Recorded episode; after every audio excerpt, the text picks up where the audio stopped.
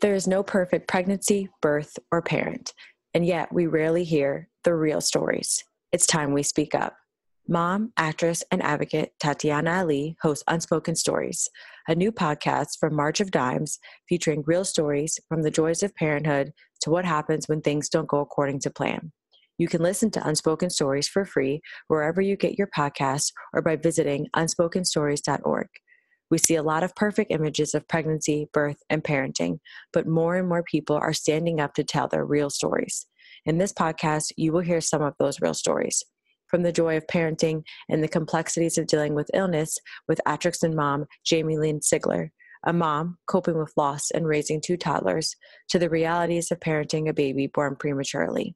These brave mom and dads have the courage to speak up and share their laughter, tears, and triumphs so that no one else has to feel alone in their experience. We hope you will join this important conversation. Whether you are a parent or considering becoming one, subscribe to Unspoken Stories for free wherever you get your podcasts and learn more by visiting unspokenstories.org. That's unspokenstories.org. Welcome to Birth Stories in Color, a podcast creating community for people of color to share and learn from birth stories of all types. We're your hosts, Laurel Gourrier and Danielle Jackson. Hi, welcome to the show. Today's episode features Brandy Wells. She is a licensed independent social worker specializing in childhood mental health. Her true magic comes from being a mom of three little ladies. She shares with the community practical parenting skills using conscious parenting, sensory integration, and play. Hello, Brandy. Welcome to the show. Hey, thanks for having me. I'm so excited to be here. Well, Brandy, we always start our day off, our shows off with you, our guest, telling all of our listeners a little bit about yourself and your family so they kind of get a visual idea of what's going on with you and your family and who you are. All right. Well, um, it's hard to uh, try to summarize all that I am because, you know, I feel like I encompass a lot, but um, my name's Brandy Wells. I am um, a 34 year old African American woman born and raised in um, Columbus, Ohio. Um, I am a local independent um, social worker. I've worked in kind of arena of social service agencies. Um, I've done work with um, early childhood population, um, juvenile population, um, drug and alcohol population, and I'm currently working inside of a suburban um, school district servicing the special ed children who have any type of um, mental health concern. Um, I've been doing this for over a decade, um, you know, learning and absorbing information about um, mental health in regards to um, diagnosis and interventions. Um, but just as you read, I feel like most of my knowledge comes from being a mom. I have three amazing little girls. one is 12, five, and then I have a one year old. Um, so I have a little bit of everything um, going on in my home. Um, and I try to raise them practically, consciously. Um, um, you know, and my angle is to really try to get rid of some generational trauma and cycles um, that are unhealthy for families, especially for women of color and families of color. Um, I do that in partnership with my husband, um, Maurice Wells. He's a collegiate athlete um, turned attorney, um, and he's out here servicing um, people in um, Columbus, Ohio. and together, you know, we we try to represent, you know, Black family joy. We try to show the good and the and the bad of raising a family, but how we get through our hurdles, how we um, are resilient and how we um, just lead more intentional um, and do more purposeful work with raising our children and touching the children around us and the people around us. So um, that's that's what I've been doing. I mean, I, I'm online and I really try to um, funnel this information online through my blog and Instagram, My Motherhood Magic, um, in which I just highlight me raising my kids so that other women who are doing it or not um, or who are inspired or encouraged by um, seeing me with my children, you know, get something out of it. Um, you know, I try to be real positive. um, when it comes to motherhood and, and family.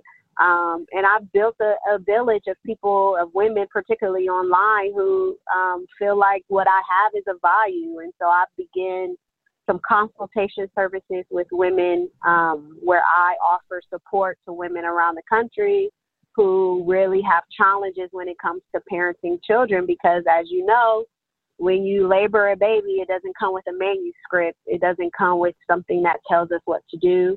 Right. Um, and so, and so people are looking are looking for for um, some answers or some guidance or just a way to feel validated or like, oh shit, I'm doing this right. So, um, or I'm doing it in um, not right, but in um, conjunction to someone else. Like I feel I feel relatable. Um, I feel like I'm in this journey with you. So so yeah, I mean that's a little bit about me um, in a nutshell. In a nutshell, I'll say. yeah, and if you are not, um, if if you're new to Brandy, you definitely need to be following her online. Um, and we're going to talk a little bit about that um, in a bit. But I know like the things that you're sharing, not only just how you're you're raising your dollars, but also um, you know the the parenting relationship and just your relationship with your husband is just beautiful to see but actually being able to take the things that you're sharing and using it like with my own children um, is wonderful so oh, yeah that means a lot to me those yes. those messages and those things validate my purpose and, and it fuels my passion so i appreciate you sharing that. Yeah. But we're gonna link everything so everybody can get on that. Do that do that. right. Um and so yes you did mention that you have three little ones. And so um you know we like to give you the freedom to to share on any parts of those we you know typically find that some people will share one one pregnancy or one birth and they kind of all overlap so um you you kind of guide where that goes, but can you tell us a little bit about your pregnancies? Um, I'll touch on my birth, well, the pregnancy of my first child because she is so much older and um, I was at a different space. I mean, she was 12 and I was 21 um, when having her. And so with that pregnancy came a lot of anxiety and anticipation of unknown and what am I doing? I had never done it before. I had only, um, you know, I had been raised by a mom who I believed parented me the best way I could. Mm-hmm. And that came her walking beside me with that first child. Um, me and Maurice at the time were not married. I was 21, but he was 19. So he was a freshman in college and I was a junior in college. And so even us, as far as our journeys, you got to imagine I was like headed towards understanding what career path I wanted to take. Yeah. While my partner was like, I'm just getting to college. I'm a collegiate athlete. Yeah. I'm trying to kick it. Like, you're pregnant. what are you doing? yeah, you know. And so, I mean, thankfully, I've always had a partner who understood the value of parenting. And so, even beginning my pregnancy was always like, whatever you want to do with your body, um, you have permission to do so. I, you know, if you want to keep the baby at this time, if, if it's something that you want to think about adoption or whatever the situation may be, I'm okay with that because I trust you and mm-hmm. this is this is your body. And so he was always very intellectual when it came to that.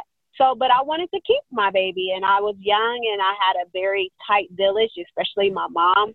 Um, but that pregnancy was like a whole bunch of unhealthy habits, eating all that I wanted.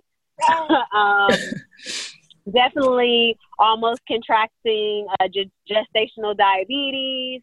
Like it was just all about like I was young and it was just like this is all new to me. Mm-hmm. Um, so that pregnancy was not as empowering, I would say, as my first pregnant or as my last pregnancy, um, because I was 33 when I carried my child, and I was more conscious, and I had the ability to understand how I needed to nurture my body, how I needed to take care of my body. I worked out. I right. um, I had that plat, you know, I had that foundation. Yeah. Um, so I was able to be more empowered, and I, um, you know, I did I did my self care, and I was really um, advocating for the things that I needed. So looking at that first pregnancy and then looking at my last, there had been extreme growth. yeah. Um, but when it came, and, and even in the labor and delivery room, it came with extreme, um, just extreme, like I was just so much more mature yeah. um, that go round. Yeah. And I think you, you know, you find that in people who have multiple children, there is growth and evolution throughout our birth experiences. Yes. Well, you, you know, you naturally learn from each experience, but, you know, thinking about where you are when you have each of those pregnancies and those births, it's also like to see your own self evolving and growing. Um, yes. yes. And I think that also speaks to just parenthood in general. So, Yeah, yeah. I say the way I parent, the way I parented my first child is definitely not the way I'm parenting all three of my girls. yeah. Um, and so you would hope that each journey, one after another, continues to help you just grow individually. So, Right. for sure. right right and hopefully and too like you know thinking about our children watching us parent and change throughout that that they're able to see our growth and kind of Mhm. um, take that in and also use the new lessons that we're using for themselves Um, yes. and i know for you it's probably um, really great to see because you have like the, the age difference being able to see how that all aligns Yes. And just see how those lessons and values have uh, manifest into my oldest. mm-hmm. and even seeing her in a more nurturing um, role in the house. Yeah You know, she is the oldest. She's 12. Her sisters are so much younger to her. So they almost look to her like a second mother yeah in a way. Um, and she has taken that so gracefully. Um, it's been amazing to watch her because I believe she's echoing what I have given to her mm-hmm. and her being like using her words and like being able to articulate and like break up fights and like hold them when they need that and be Yeah. able to just be that vessel that I've tried to create for her. It's it's it's just been like overwhelmingly. I mean, it it came with its challenges by far, but like seeing Right. that is is just beautiful. Yep. Love It's nice that. lesson to consider too. That the idea that you can begin again. I think that's something that Ooh, Mm.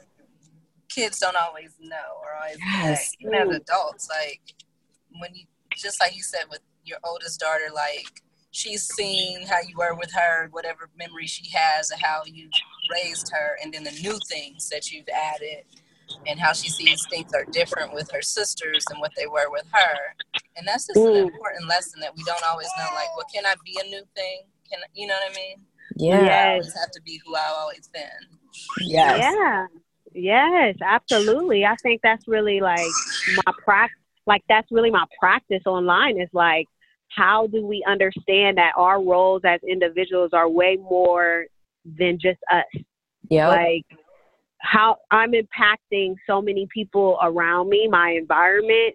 I have to move and think m- and consider that I am, um, you know, I'm not just doing this for myself anymore. So right.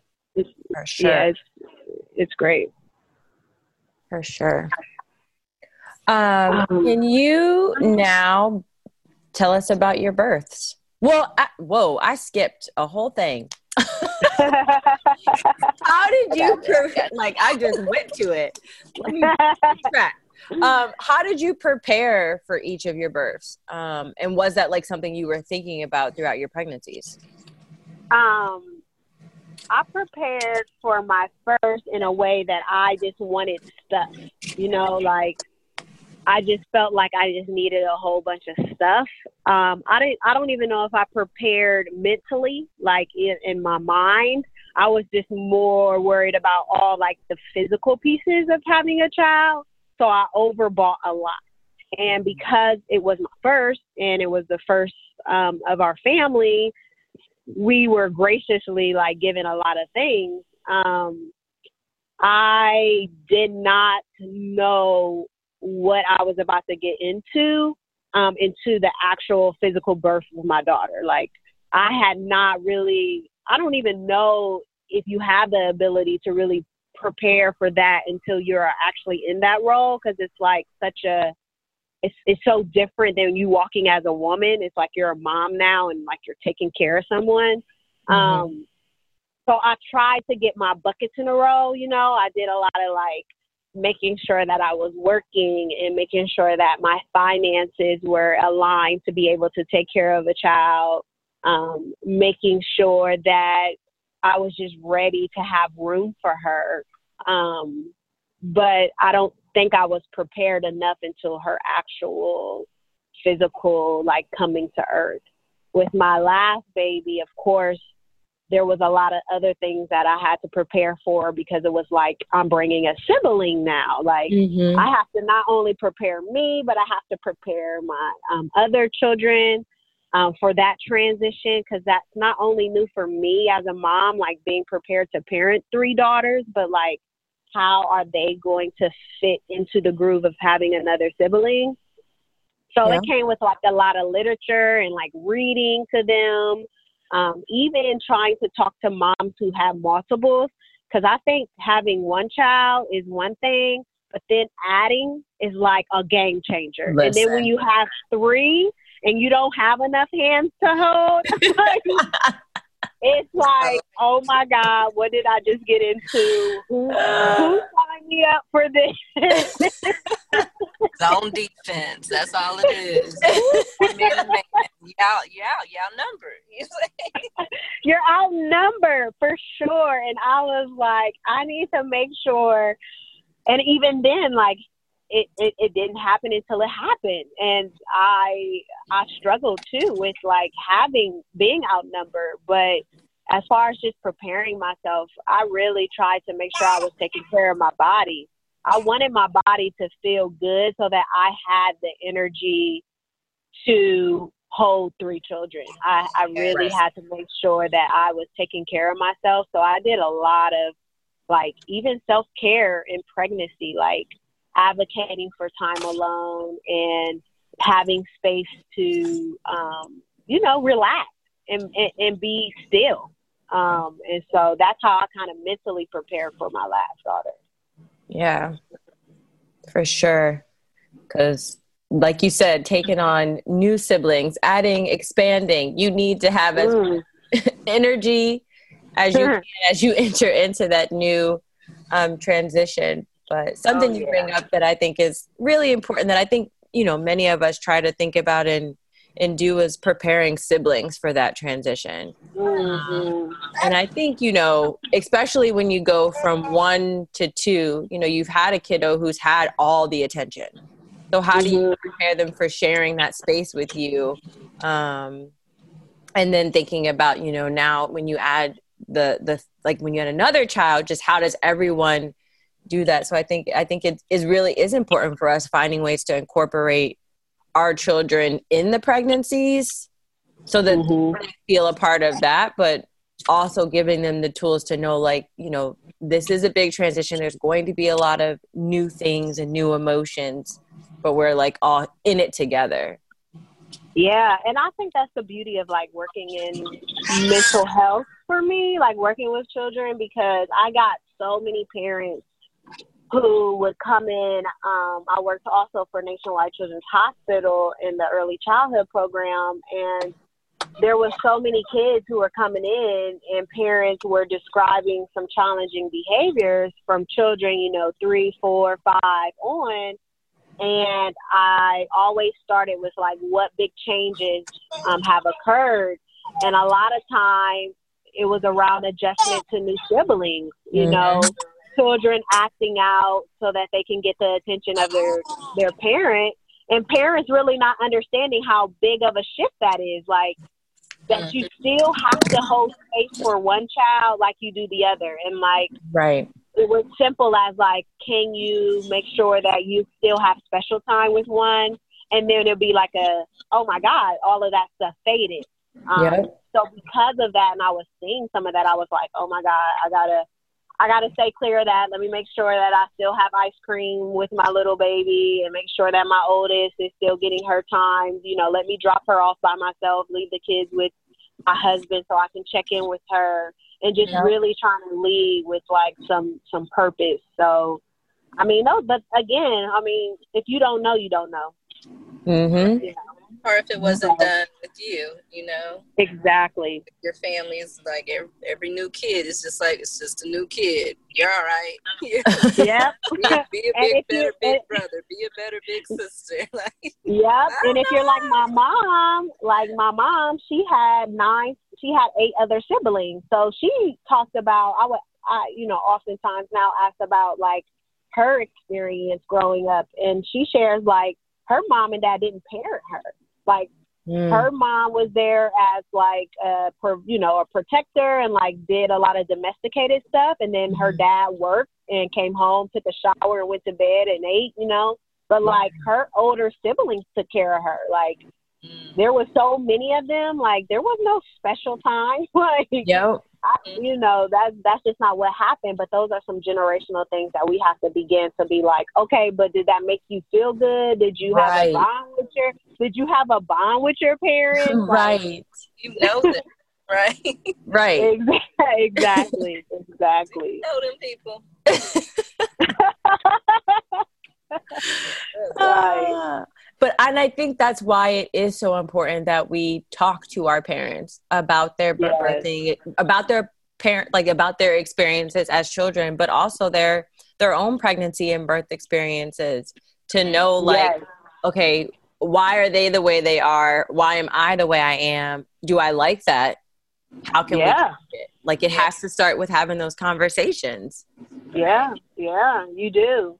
And I like I mean, I'm just a like a information seeker. So for me, like when I'm around older folks, like I'm always like nudging at the brain, like tell me, tell me what it is that you know. So for me, like being able to bond with my mom in a way to like begin to dig deeper because I think it also begins to unravel some hidden things within yourself. Mm-hmm. Um, because there's some things that have been passed on like genetically and yeah. just things that we're predisposed to even in our mental health so yeah. like yeah i be- yeah i begin to be able to do like my own healing like you know what i knew that you guys had some alcoholism but i didn't know that it was that bad like you know what right. i mean like yes. really being able to have like conversations around some of those challenging things so so true so yeah, family won't talk to about until you are an adult.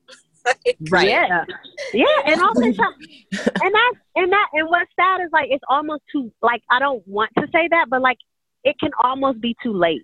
Like, yeah. right. I talk to people all the time. I'm like, do you know that over 50% of mental health diagnoses start and manifest before the age of 14, like before the age of 14. So you're not going into depression at 25 years old. Your depression started when you were little and then it manifested until now you recognize that. Like right. Those things be are those things have layers. So like you have to start with like children. If we really want to do that work, we have to start with our babies. Yep. So true. So true. Now the moment Laurel couldn't wait for. Brandy, can you uh. please tell us about your birth experiences? Um, wow. Well, I will say my first birth experience to me compared to my last was just, I mean, I guess I would just say terrible. Mm-hmm. Um, I labored for a long time. You know, I kept going back and forth to the hospital because I didn't know how, I didn't expect or know what my body should feel like. Um, with that being said, when I feel like you spend more time in the hospital, with that comes like medication because I'm in the hospital and I'm in pain and it's right there. And it was really kind of like, well, do you want something to soothe you? So I was very quick to like get an epidural, get pitocin. Um, I labored for a very long time. Um, And then all I remember, and my mom and my husband will quote me all the time and say, all you kept saying was, get that thing out of me. and I'm like, that is to me, I'm like, that is so sad. Like I was just so it was just so it was just terrible. Um my second go round, seven years later, I was like, I'm not doing that. I want to be more empowered. Like mm-hmm. there has to be a way that I can like advocate for myself and be able to do things my way. And I did that. And so I did a lot of laboring at home um, my way. And then when I went to the hospital, I was there for, you know, 30 minutes before giving birth to her. Um, mm-hmm. I had did it naturally. Um, but there was still some answers I guess I was seeking because I still didn't feel like it had aligned with what I wanted. Although she came quickly and it was naturally, I still felt like the process um, wasn't um, it just wasn't as natural and as graceful as I wanted to be. Mm-hmm. So I wanted a little bit more, and so I was seeking um, some more midwifery services. Um, and I stayed with the hospital, but they had offered um, midwife services, and I was pregnant with my my third, which is what I call my angel baby because I miscarried. Um, but during the miscarriage, I went to my midwife, and um, she was like, "You're bleeding. We're going to do an a, you know, an ultrasound." And I went into the ultrasound room, and there was no heartbeat. And she was a white woman, and I just remember this to this day. And she was like, "Well, this happened," and like that was the first thing that like came out of her mouth. Um, and it was like, "This happened," and I'm like, as I sit here with the feelings of sadness and grief and loss, the first thing you say to me is, This happened. You have no connection with me. You yeah. you have no ability to hold me in this moment. And I felt like it was so just it, it, it felt like it was so um, redundant. Like she had done this over and over, and so she was scripted to kind of like go through the motions like okay and so now the next thing we do if it doesn't come out naturally you know we scrape it and da da da da or you can take medication. And it was like whoa whoa whoa whoa. Like I, I you know i just lost a baby here. Right. so um at that time i was like you know what? I need to find a woman of color. Um mm-hmm. i can't i can't sit in a room with someone who can't um you know, have space for me who who doesn't have the relation relate relatability and the ability to really connect. Um, and so I found um, a black doctor, and I met with her a few times, and um, I plan to have my fourth pregnancy. Um, and we did it together, and it was beautiful. She was a doctor, and I still had my baby in the hospital but as far as just having someone in the room who looked like me, who had who had space for me, mm-hmm. who could hold me and empower me to do it my way, I probably would say like that was the most beautiful um, experience that I had had in my way.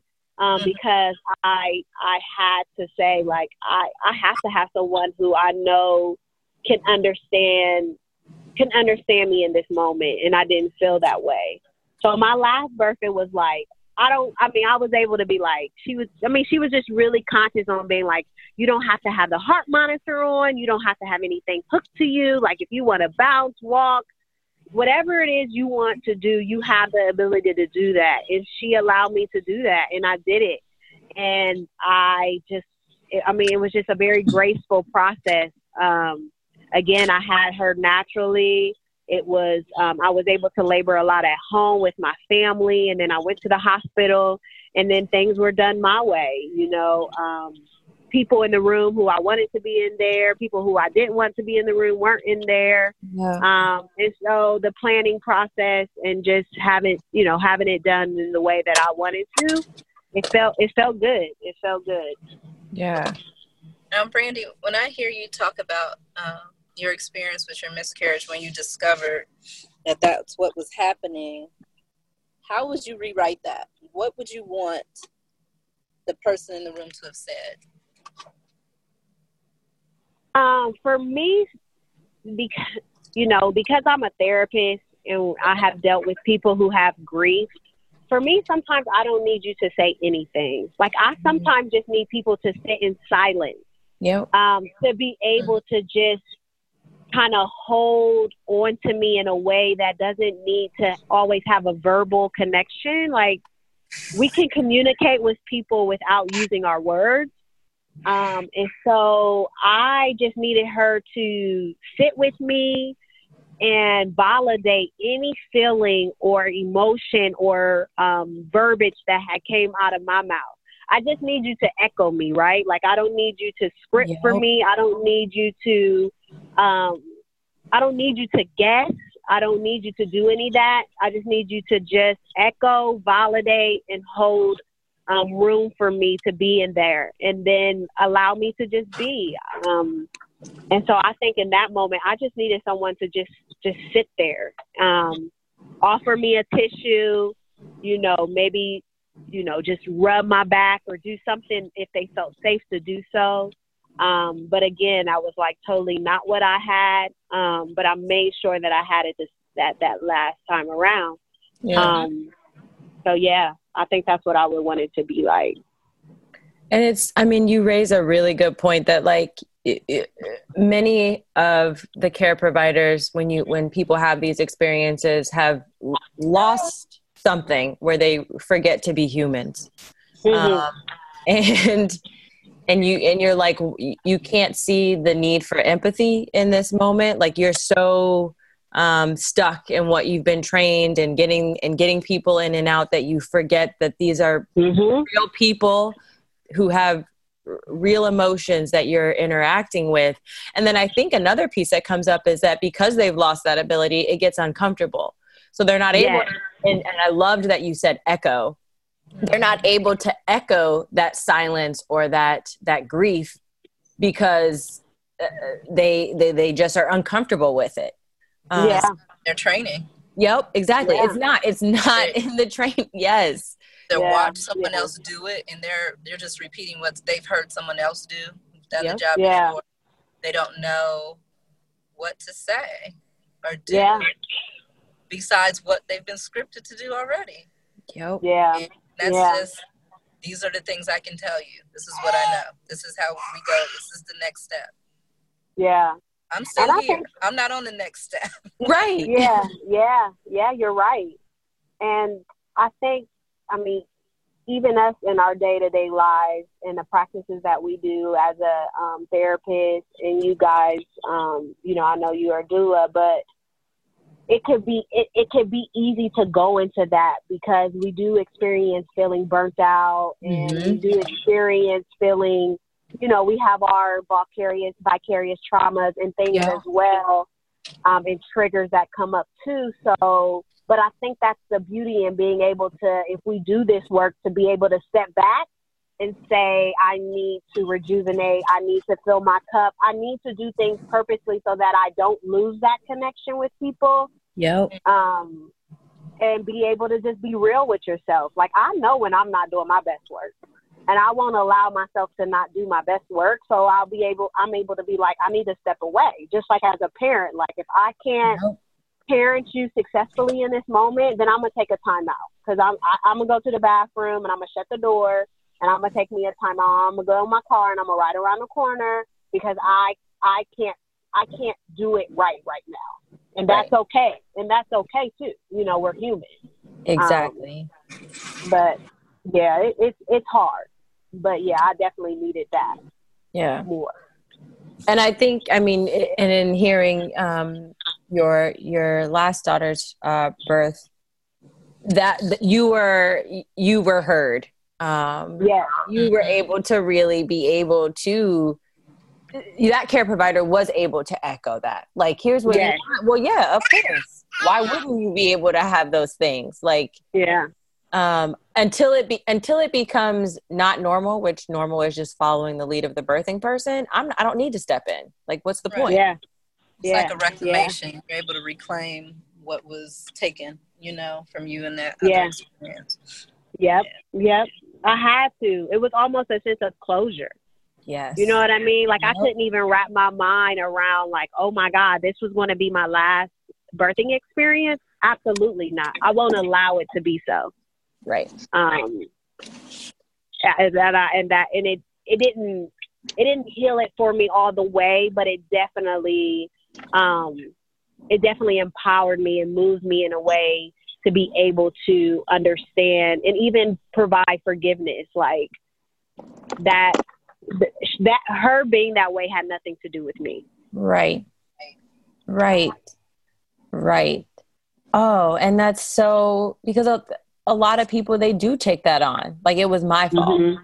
yes it was my fault that the care provider treated me like that like i said Absolutely. something to make yep. them come at me like that it's like, yeah. no, it was not you. Yeah. Not you. Yeah. And sometimes you don't know, and sometimes you just don't know that's not normal. Right. If you're a, right. if you're a, if you're an African American and you've been going to white doctors your entire mm-hmm. life, who have never held space for you, mm-hmm. and you just think you go in there and you're you don't really talk about the things you really want to talk about, but you kind of take you know do what you know, do the redundancy of an appointment, you might think that's okay. right. Right. um, yeah, but it, for me, I was like, no, I know better. I'll do better. I, you will not.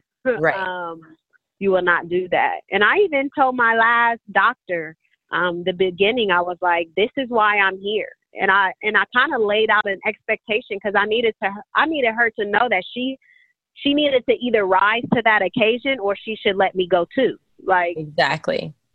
Um, and she was like, "Oh my God, no! I that that is not okay. Who's the practitioner? Tell me who." I mean, she was ready to even march with me, right? Um, which I even felt like, "Oh my God, like this woman is she's body body, like she's, okay, you know, okay, okay." So. I felt I was like, oh yeah, I can I can rock with you. So right. I mean, yeah, I had to I had to be that voice, and I'm I'm sure countless others don't have that. So no, no, and you're so right in that. Um, we should be expecting our care providers or anyone who's who's in a in a place to hold space for us in that way um, mm-hmm. to be able to hear us and take care of us. Yes, not, not um, hold power over us. That's different. Mm-hmm. Yep. There's yep, you're right.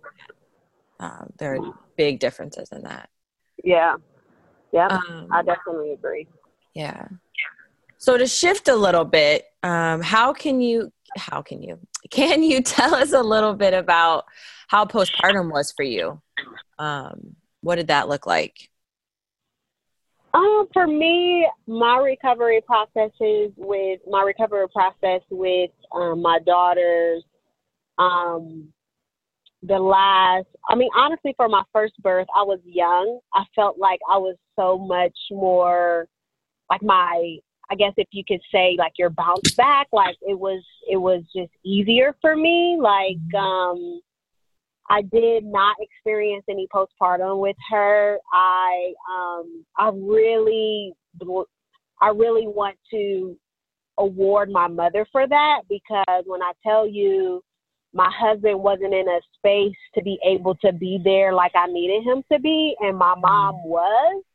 Um, in the moments that I had experienced anything, my mom was there to hold me, and. I am so grateful for that, and which is why I recognize the ability to have to have a village in order to have self care and to just do it. Um, and she did it, and she is that baby cried in the middle of the night and she knew I needed rest. Because one thing too is that she was my mother and she knew her daughter. Mm-hmm. And so she had the ability to know, okay, she's about to get aggy. Let me take this baby. You go downstairs and take a nap because I already know your temperament. And so right. she she was able to cover me. Um, my babies have been blessed to have her um, to help partner in raising them. Um, when I say they have stayed with her the first two years out of their life, I mean, she has made a um, commitment to making sure she has the ability to stay home with them until they're two years old. Um, and she'll go back part time or whatever. Um, but she stays with them during the day. Um, and she really takes on that um, grandparent role. Yeah. Um, and she did that, and and it, it I'm sure it is echoes why probably my postpartum was so successful because I had the ability to have a handoff. Um, with my second and third um, daughter, for me, my husband has always made sure he was my tag team partner. He too knows his wife's temperament, and I'm able to also just advocate for my needs in a way where I'm like, I am tired or I am feeling this way. Um, I need this from you. And he does that um, because he knows that that is also the well being of his child. So um, my last daughter was colic, and I had not re- experienced that before, and I didn't know what that looked like. Um, so for her, my postpartum was a lot more difficult because I didn't expect that, and it was exhausting and frustrating, and it um, it took me to a place I had not been with my other two daughters mm-hmm. um, because hearing a baby cry for hours and hours with the inability to be soothed um, and you're already in postpartum, it was like none other. I was like, yeah. oh my God. Um, but even being able to educate myself, I was very easy to be like, okay, this, I don't, I'm like, babe, I don't think this is normal. I'm going to yeah. look this up. Um, I just for some reason I just didn't think that that was okay, and so I was able to go on Google and I was able to look at things, and then it it made me discover more things, and I learned that okay, maybe she's colic, and these are some things that you can do when a baby is colic, and when I started to understand that it wasn't a a me issue and it was just mm-hmm. her temperament and her body and her hormones, then I was like, okay, that changes my perspective. Right. And so I was able to do it more efficiently um, and so that was difficult, but when I began to be more conscious about it, it began to pass over. Um, and then postpartum is different too because, again, multiples. Right. When having one, it was like, okay, hand off to my mom. I have time alone. But when my husband went back to work and I was at home with three children, that to me was also a challenging part of postpartum because I, I felt like I didn't have a break. Um, but then I started to realize like it's okay for my kids to not do nothing. It's okay for them to be bored. It's okay mm-hmm. for them to go to their room and watch endless movies, and I don't have to constantly keep them entertained. Um, and so I had to let go of some of my anxiety, like because I felt like I needed to show up like I did before having my last daughter. I felt like I had to still be that mom. Right. And I'm like, no, I don't have to be that mom. like I'm okay. it's okay to not be okay and to like need to lay in bed all day and, you know, have um skin to skin with your baby. So um, you know, once I began to like again just be a little bit more conscious about it and hold a different perspective, things shifted, but definitely in the middle of it all, of course, there was like nights I wanted to pull my hair out and crying periods and questioning why I even became a mother, if yeah. I wanted to run away and go to another country. Um, right. You know, there was moments yeah. where I was like, I don't want to do this. Right. I don't want to do this. Um, but by the by the grace, it was like, okay, I, if I did it before, I can do it again. Um, right. And so I just had to feed myself some of that positive energy. But girl, in the thick of it all, I was like, honey, I'm about to just drive this car. I'm about to keep driving. I'm gonna just keep driving. Somebody uh, come get me for these children. like, don't come get them. Come get me. come get me. Yes. I don't care where we're going. Um, but uh, you know, I, I, I stuck it through, and I I had to do the things that um, made me feel better. Um, so yeah, I, I pushed through, and I was resilient. Yes.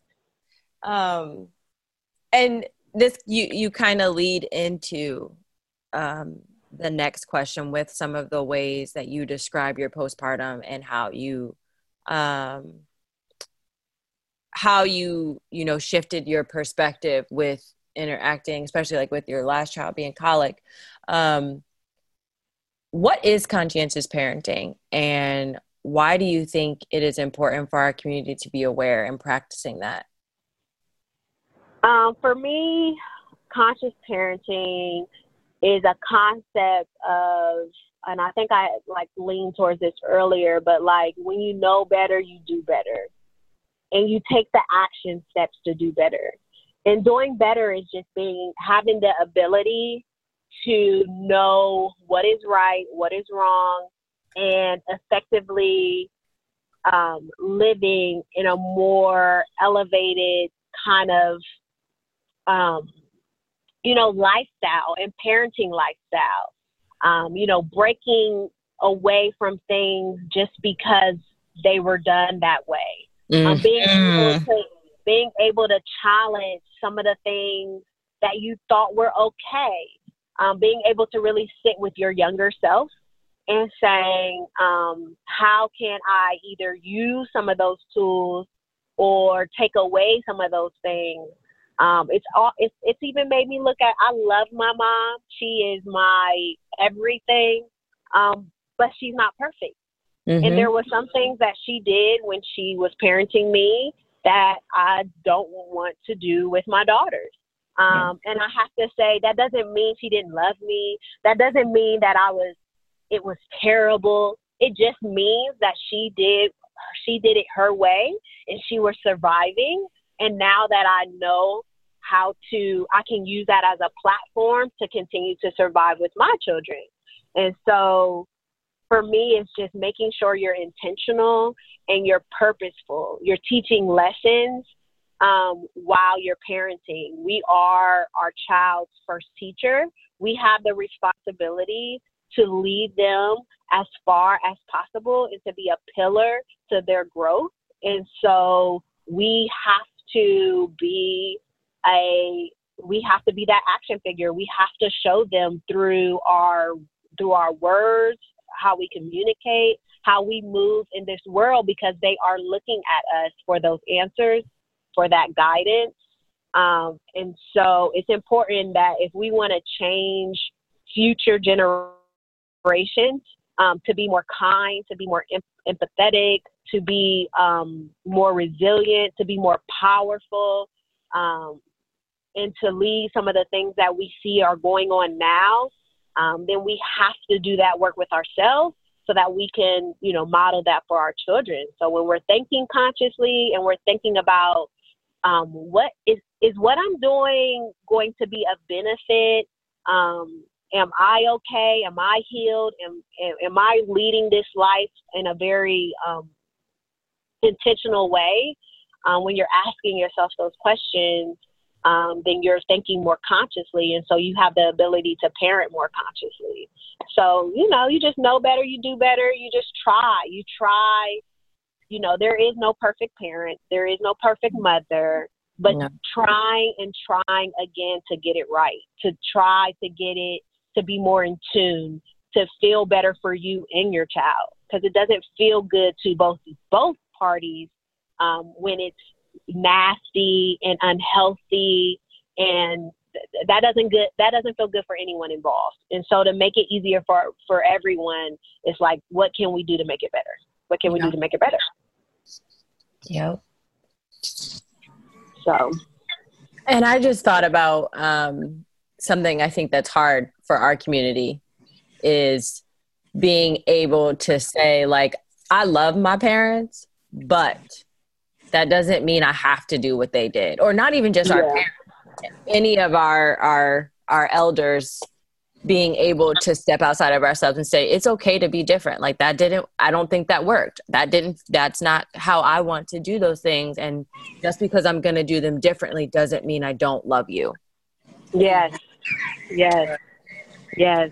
Mm-hmm. you're absolutely right. Um, that's hard to do and mm-hmm. a lot of people especially in our black community, we have so much cultural trauma Mhm. and so much um, layers and thick layers of like just being brainwashed and just surviving and just not having the ability to thrive in the settings in which we're placed. And so we are, it, it is hard because you have to really begin to sit with yourself and do some healing work. And that takes you being able to look in the mirror and saying, this part of me is not okay. This is where it stems from. And this is even where it stems even deeper. Because when I think about it, I'm not just thinking about my mom and her mom. I'm talking about like ancestors, Yep. you know, slavery, things that were brought to us as a people Mhm. that have really began to manifest in our day and time. And so, um, and that's not anyone's fault, you know, that of, of us, that's not our fault. Right. Um, but we have to take it, you know, by the balls and like, I'm not going to let that break me. And we have done that as a people, but we have to continue to, you know, do better. Um, Yep. so yeah. Absolutely. Absolutely. Yes. I wish I like I'm snapping my fingers. Preach it. Preach it. you know, I just try to, I try, I'm so, I mean, if anybody who knows me knows how passionate I am around this work, like, mm-hmm. I am, I, I have the ability to be a vessel. I have got the um, information and I have to, I'm so passionate about sharing it because, honey, there's so many people who need to receive it Yep. and I am just so grateful. And I always am just like, this, this, this is like, this is my thing. You know what I mean? Yeah, Like this yeah. is. I can talk, I can talk to you girls about it all damn day. um, I know you're not interested, but I mean, I live this. Like this is this is my passion. I'm really fueled by this um, because I know it's good information to have. Yep. Yep. Absolutely. Mm. Um, and I think that resonates definitely with Danielle and I because I mean that's part of our work as women of color doulas. Like we know Yeah. that we're we're changing generational trauma Mhm. by through our work um, and empowering empowering families through their pregnancy and births, which then leads to like the parenthood journey. So we definitely resonate with the messages um, that that you are are sharing with the community. Um, yeah. And which- um, Go ahead. No, I was just going to say the amazing work, the amazing work of doulas, because um, I really believe that when you heal the mother, when you heal the woman, when you heal the wound, um, you heal a nation. Um, because we do, we are responsible for the birth. Um, and so when we get to really being able to heal women and to heal mothers and heal their wounds, um, we begin to heal all all layers of um, trauma. So it is it's a it's beautiful because our work is aligned. There is you know it's it's just a different way of getting at it, but it's the same purpose. Um, and we and we fight the same war, so it's it's all good. Yep. Yes. Um, you touched on this a little bit at the beginning um, and a little bit now, but my motherhood magic is your way of um, sharing that work to the public. Can you talk a little bit about that? Um, my motherhood magic. I I began my journey on Instagram, um, and I was one of those people who like I only posted my kids, and I just posted what I was doing or places I was taking them.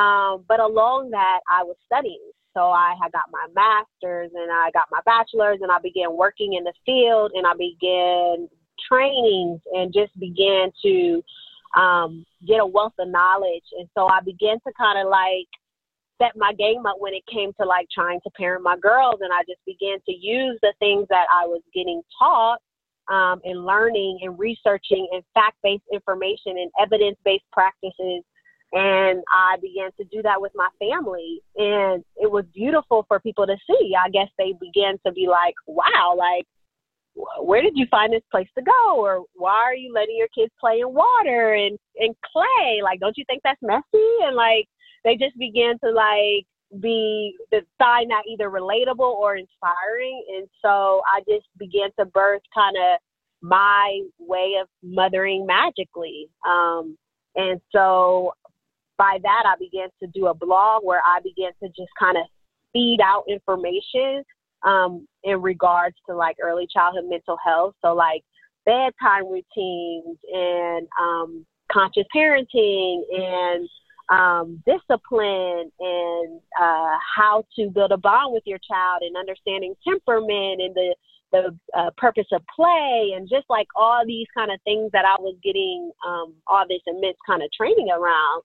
Um, and people gravitated towards that. I think when people know that it's organic and it's real, they begin to um, connect um, to that person because it was already something I had already done before even turning my um, Instagram to my motherhood magic. It had just started to become a vessel for me. So, um, you know, I shared, I just tried to really inspire people to either challenge themselves or just to be like, you know what, sis, I do that too.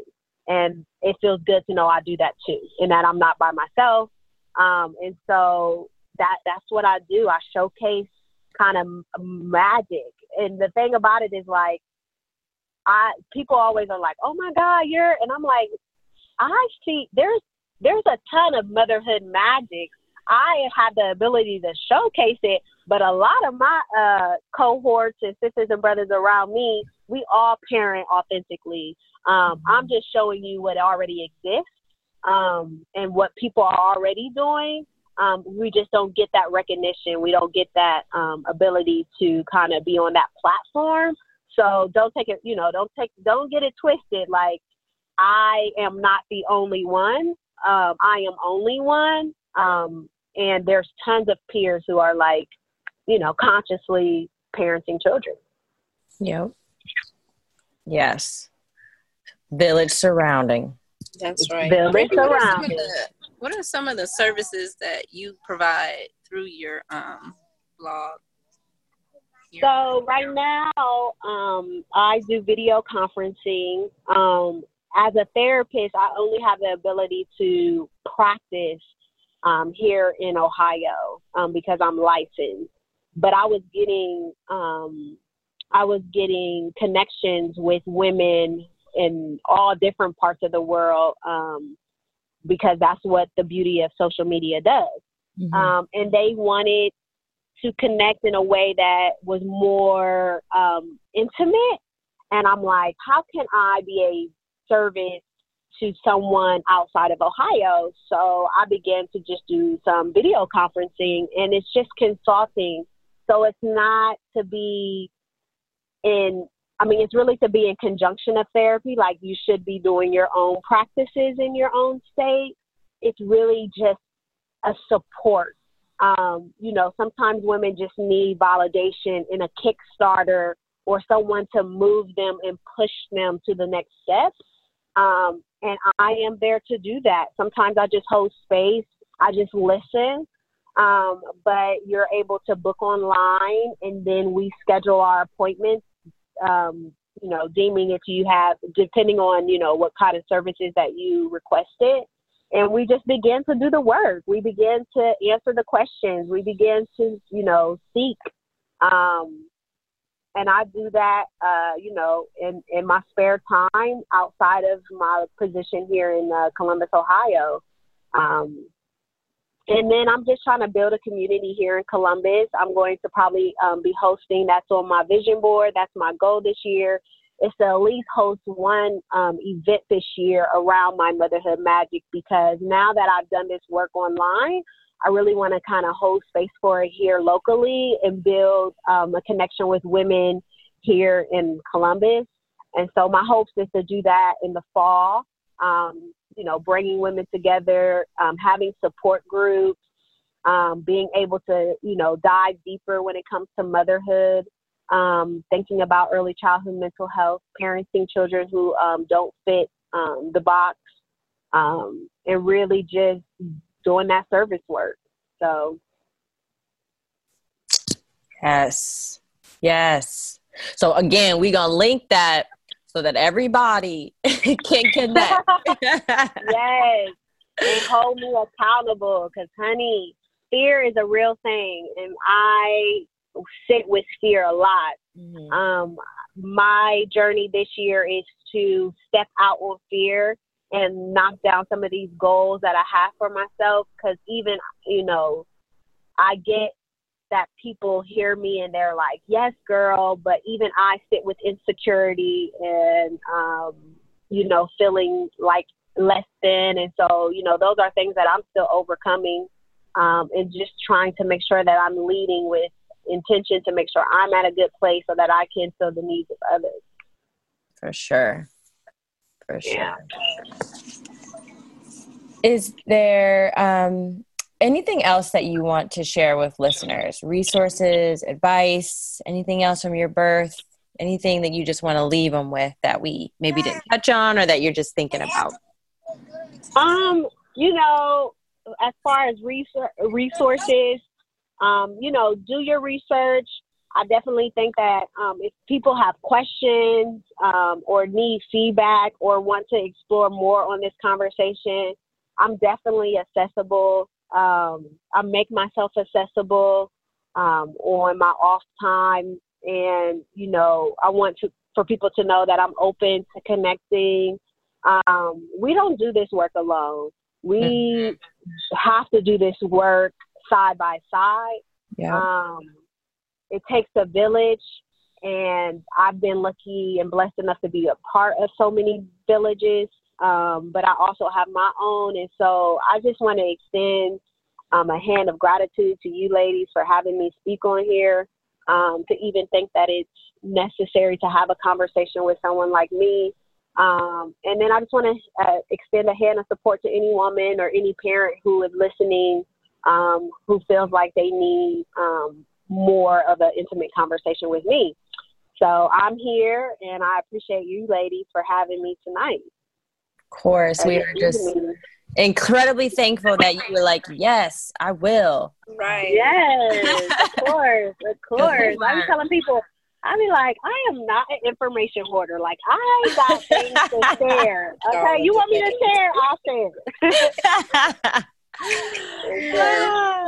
yes. Well, thank you, thank you, thank you. We were really excited to be able to have you on because this this conversation is needed, um, mm-hmm. and um, yeah, is needed. So thank you again. Well, thank you. Thank we look you. Forward to the event. Yeah. yes, yes, lady. Slide Thank in DMs like, when's that event? Bring right. yes, slide in my DMs. I'm telling you, hold me accountable, sis. I'm telling we got you. you. We got you. All right. Well, enjoy the rest of your evening. Um, thank you. Thank you. You got you ladies too, and have a good night. All right. Talk to you. All right. Bye. Bye. Thanks for listening to Birth Stories in Color. To hear this show and other episodes, head to birthstoriesincolor.com.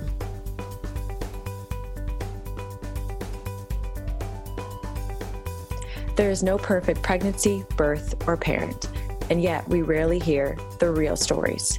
It's time we speak up. Mom, actress, and advocate Tatiana Ali hosts Unspoken Stories, a new podcast from March of Dimes featuring real stories from the joys of parenthood to what happens when things don't go according to plan. You can listen to Unspoken Stories for free wherever you get your podcasts or by visiting unspokenstories.org. We see a lot of perfect images of pregnancy, birth, and parenting, but more and more people are standing up to tell their real stories. In this podcast, you will hear some of those real stories. From the joy of parenting and the complexities of dealing with illness with Atrixon mom Jamie Lynn Sigler, a mom coping with loss and raising two toddlers, to the realities of parenting a baby born prematurely. These brave mom and dads have the courage to speak up and share their laughter, tears, and triumphs so that no one else has to feel alone in their experience. We hope you will join this important conversation, whether you are a parent or considering becoming one, Subscribe to Unspoken Stories for free wherever you get your podcasts and learn more by visiting unspokenstories.org. That's unspokenstories.org.